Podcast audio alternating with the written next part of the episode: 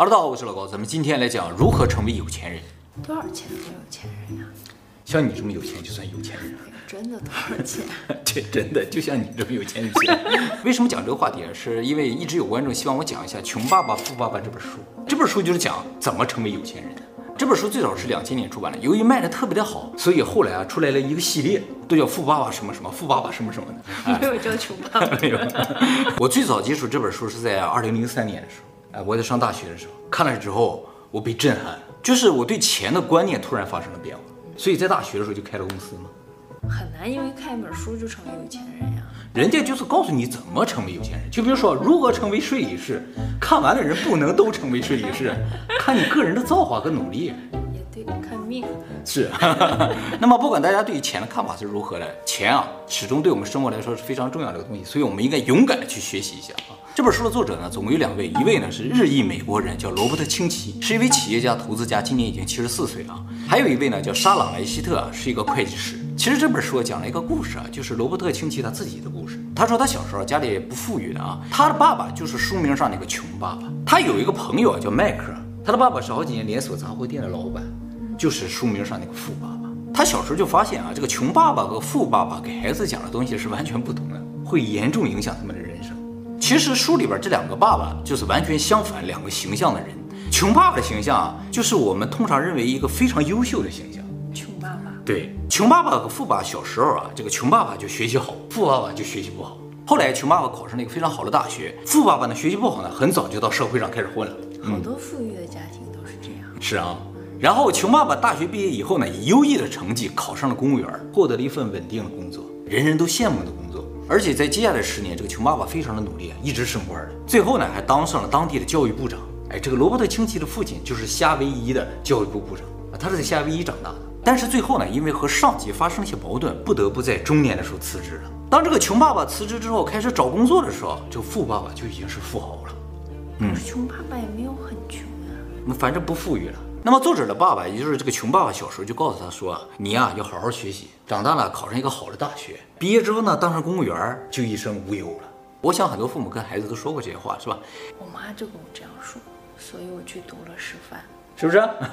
我爸希望我去当兵，我妈希望我去当老师，都是那种衣食无忧的工作。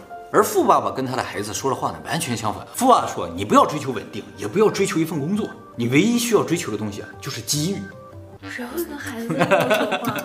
如果想要成为有钱人啊，就不能和一般人的想法一样。和一般人想法不一样的时候，我爸就会揍我。你不要告诉他。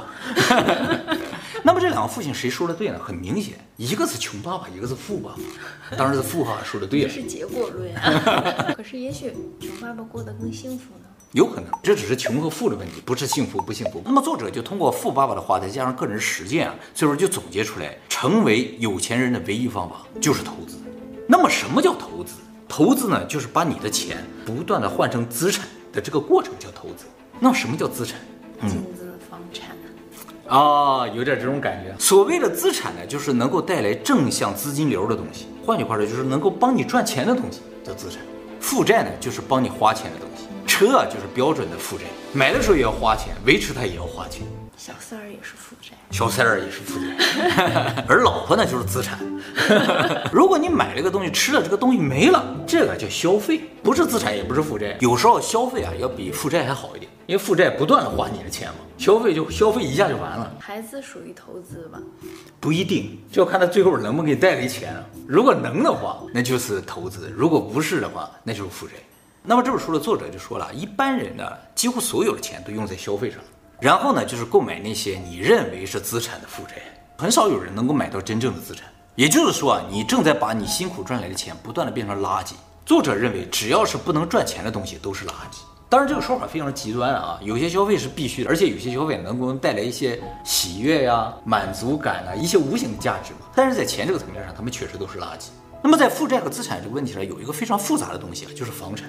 关于这个问题，我在会员影片千万不要买里面有专门讲过啊。如果你是贷款买房的，那它就是负债，因为你要还贷款嘛，花钱嘛。如果你一下子买下来了，然后呢，能以一个不错的价钱租出去，它就不断挣钱呢，那它就是资产。如果你买了也不租出去，只是自己住的话，那它就是负债了，因为你要不断的交管理费啊、维持费用。那么反过来说，如果你房子即使有贷款，但是呢，这个房子不断的升值，最后你能还上这个贷款还赚很多的话，那这个房子就是一个资产。所以它是一个很复杂的东西。那么由于没有人可以预测房价了，所以你现在能租出去就能赚钱的房子，我们通常认为它就是资产。现在没有给你赚钱的房子，那就是负债。在不考虑未来价值的情况之下，所以呢，对于大部分人来说，房产是一个非常大的负债。其实我投资房产本身也是一个非常长期的投资策略，想靠它成为有钱人啊是很难的。那么大家也可以用资产和负债的定义啊，去套用你身边的所有的东西，你来看看你拥有的东西哪些是资产，哪些是负债。作者说啊，你要想成为有钱人，就要尽可能的多保留资产，减少负债，这就是这本书的一个结论。具体应该怎么做呢？这个作者呢也给出了六个关键点啊。第一个呢就是要增加收入啊。想要购买资产的话，就一定先得有一些钱嘛，这是一个基础，不一定要到买到房子那么多钱，有一点就可以了哈。大家注意，这本书是教大家如何成为有钱人，就是如何让你变成比尔盖茨的，而不是让你从现在一个月五万变成十万的。所以要怎么增加你自己的收入呢？大家可以自己想办法啊，比如说增加点副业了。第二个呢，就减少消费啊，其实就是减少不必要的浪费了。赚钱不容易，不要乱花钱。你省下的每一笔钱呢，都可以用来投资的啊。第三个呢，是要勇于尝试和冒险。他说，不敢尝试和冒险的人啊，是不可能成为有钱人的。就是你把所有的钱都存到银行里吃利息那些的，最终也不会有钱。放贷呢？放贷可以吗？也是一种冒险，也是一种冒险，是吧？放贷犯法。不是在不同的国家可能不一样。富爸爸不是说了吗？你的想法要和别人不一样才行。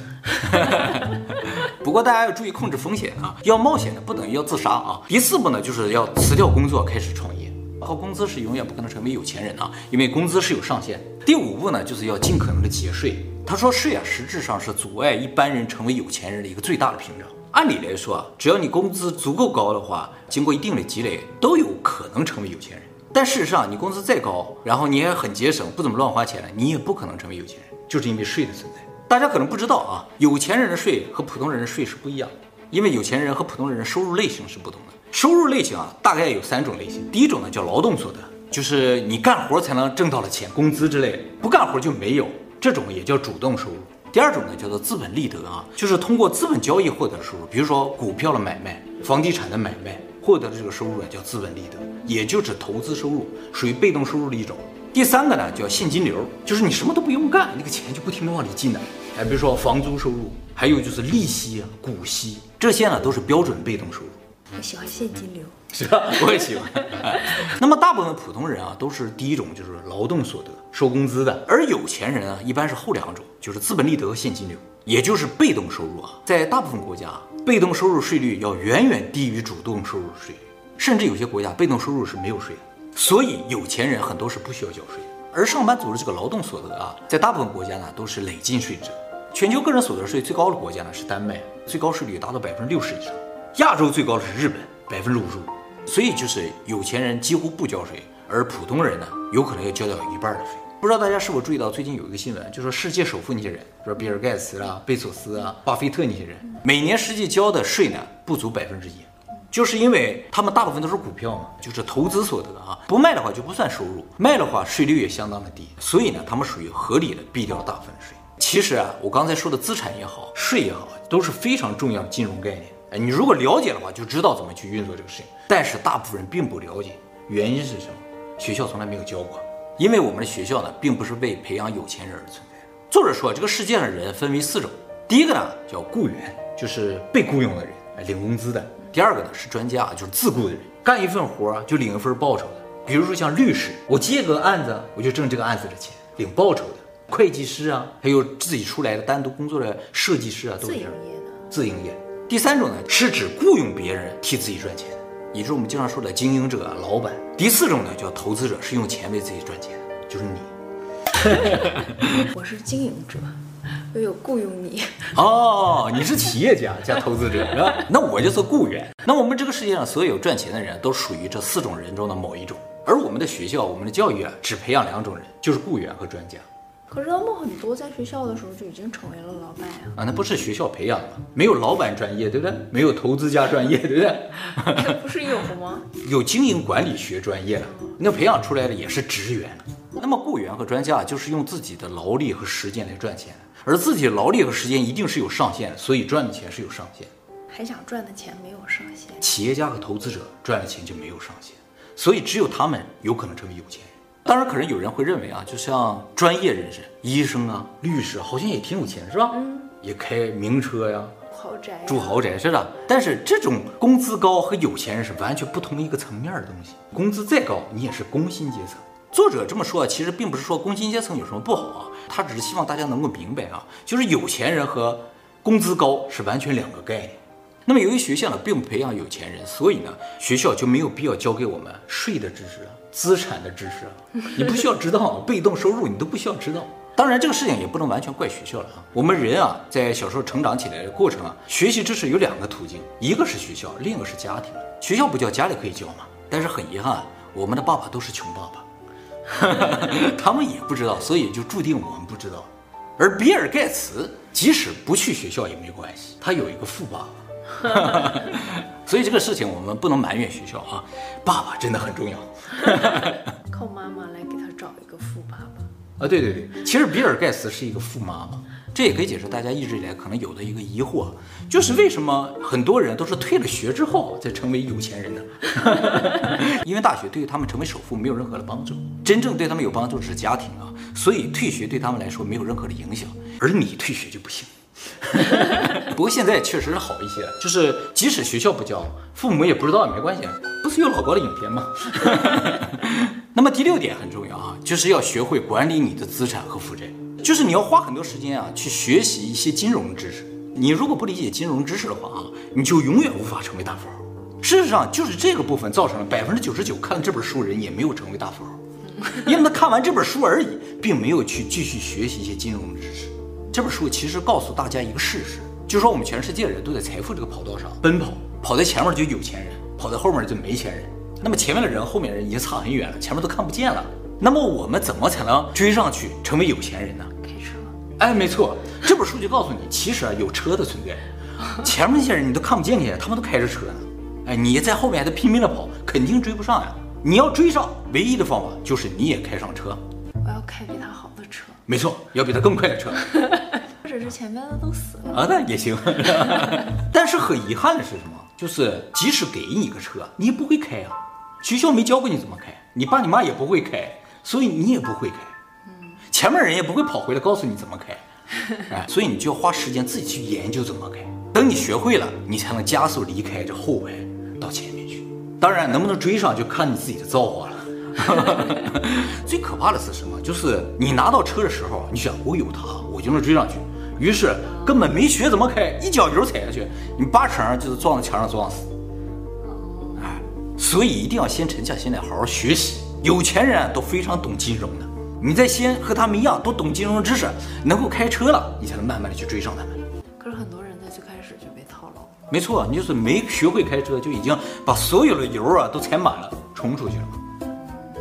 哎，你可以稍微踩一点，适应一下，学习一下。很难掌握呀。对呀，都是自学嘛，没人教你的，别人怎么赚钱是不可能教给你的，所以你只能自学。学校又不教，你爸你妈又不会。这是一个很现实的问题，他在这本书里也不可能告诉你。好，那么企业家和投资者成为哪一个更好一点呢？这个其实是这本书里很大的一个争论点啊，就是说这个萝卜的兴起啊比较倾向于大家成为投资者，但是啊，其实成为投资者他放在最后了，这是最难的一个。大家都觉得成为投资者比较简单，干企业多难呢，是吧？我要开个厂子，还要雇很多的人，还要制造商品卖出去，我才挣钱。但投资不用啊，我有一点点的钱，可能能买一点比特币，我就发了。哎，大家是这么一个想法，但其实看上去越简单的事情，实质上就越难。哎，因为人人都可以做嘛，想成功就非常的难。罗伯特清崎说啊，投资者分为七个等级，第一个等级啊叫一无所有的投资者。其实他不能算是投资者了，他们把所有的钱都花费在了负债的、花费的消费上面，而且他们以为他那些负债是投资。他说世界上一半的人都是这样。第二等借钱投资者，就是说自己没什么钱，但想一下赚很多的钱，就需要很多的钱嘛，于是就去借钱投资，这种非常的可怕，风险太高，基本上就属于赌博了。这种呢也不能算是真正的投资者。第三种叫储蓄投资者，就是把所有的钱都存起来吃利息那种。这种虽然很稳定，但是啊，他也不能算是投资者，因为利息终究是没有通胀的速度快了，所以最终肯定是赔钱。从第四种开始，才渐渐进入投资领域。第四种呢，叫聪明的投资者。这个人呢，通常受过高等教育，投资意识也很强，但是对于各个领域的研究呢，都不是很深刻。比如说税务啊、法律啊、公司运营啊，怎么看财会报表啊，都不知道。但只是觉得，哎，这个好像好，就买点这个；那个好像好，就买点那个那种。啊，就像你这样的。我比他们多一个步骤。你多个什么步骤？我先算一下，摇一哦，原来如此，这点很重要，是吧？萝卜青奇没想到这个，我那是有保险的。哦，好的，那就不一样了，你就不是乱投。他说这个聪明的投资者又分为三类啊，第一类啊叫做别烦我想，就是我想投哪个就投哪个了，你们专家不用说，说那些没有用，是我不听他们的。你算卦嘛，对不对？哎，你就属于别烦我型的。这种别烦我型当然也包括什么，就是说把所有钱完全都交给专家，自己就不管了，这也叫别烦我型。第二种啊叫愤世嫉俗型，也叫抵触型。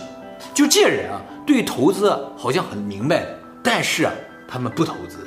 啊，过于谨慎。第三种赌徒型，认为投资啊就是赌博。愿意尝试买各种各样的东西，哪个风险高我就买哪个，实质上没有什么特别理由。好，这是第四种叫聪明的投资者，就是已经进入投资领域了。第五种叫长期投资者，这种属于标准的真正意义上的投资者。这些人呢有非常专业的知识啊，基本上都有长期的投资规划。他们会通过一些小额的投资啊，不断的学习市场，学习怎么投资，也会去虚心听取一些专家的意见。他说，大部分百万富翁都是这个级别的。其实到第五种，这都属于外部投资者，就是说我投的都是别人的公司，哎，我对内部的事情没有那么了解。虽然我有研究，但是我是在市场上混的。而下两种就属于内部投资者了，就是最高等级的啊。第六等叫做成熟投资者，他们比长期投资者更有钱，投资的量更大，他们也几乎不做分散投资。他们之所以敢把大量的钱投入到某一个领域，或者是某一个企业，是因为他们是这个领域或者这个企业的专家。巴菲特就属于这个类型啊。其实第五等和第六等就是一般有钱人和真正有钱人的一个分水岭。他们的最大的区别呢，就是敢不敢于冒险。哎，第五种不太冒险，做小额投资比较多啊。但是第六种他都已经能撼动市场了，也没有那么冒险呀。对呀，所以他敢投很多。第七种呢，就有资本家。世界上只有少数人达到这个境界，他们呢实质上是投资的另一端。什么意思？他们做一个公司，然后发行股票，然后把股票卖给你。实质上你投资的就是他，他是接受投资的。他们通过利用别人的时间、别人的钱、别人的头脑来为自己赚钱。所以呢，这是投资的最高境界。投资的最高境界就是被投资。到了这个级别，你就可以成为亿万富翁。好，那么今天我们讲了很多关于钱啊。有钱人的事情啊，我知道很多人并不想成为有钱人，是吗？啊，对啊，因为啊，在我们的教育里面啊，或者在社会氛围上啊，有一种感觉就是钱呢、啊、不是什么好东西啊，哎，这个钱是万恶之源呢、啊。那是因为你没有钱，去追寻它的路途上可能会有一些不好的事情啊，有可能。其实如果钱真的不是一个什么好东西的话啊，这个国家肯定就把它取消掉了。而且我听说真正的万恶之源呢是穷啊。哦。而且我们以前讲过，就是钱啊是信用的象征，只有真正有信用的人才能赚到钱。所以你越能赚钱，就说明你越有信用。现代社会是这样的。当然了，这个我们说了，有钱不一定是幸福嘛。关于什么是幸福呢？以后我们专门做影片给大家讲解的啊。好，那么今天这个影片最终一个结论就是，如果想有钱，那就要投资，这是唯一的出路。还可以投胎。哦，也对。你这个证书太不具体。不能具体，怎么赚钱能告诉你吗？可是他们需要很具体的企划。就是我要把钱送到他手里了。就是他具体应该干些什么？其实要想成为有钱人，这绝对是自己的学问，不可能别人告诉你怎么有钱。哎，他也没说多少钱是有钱人啊。其实他给出一个标准，就说你一年不干活，也不靠存款，能不能活下来？可以靠父母吗？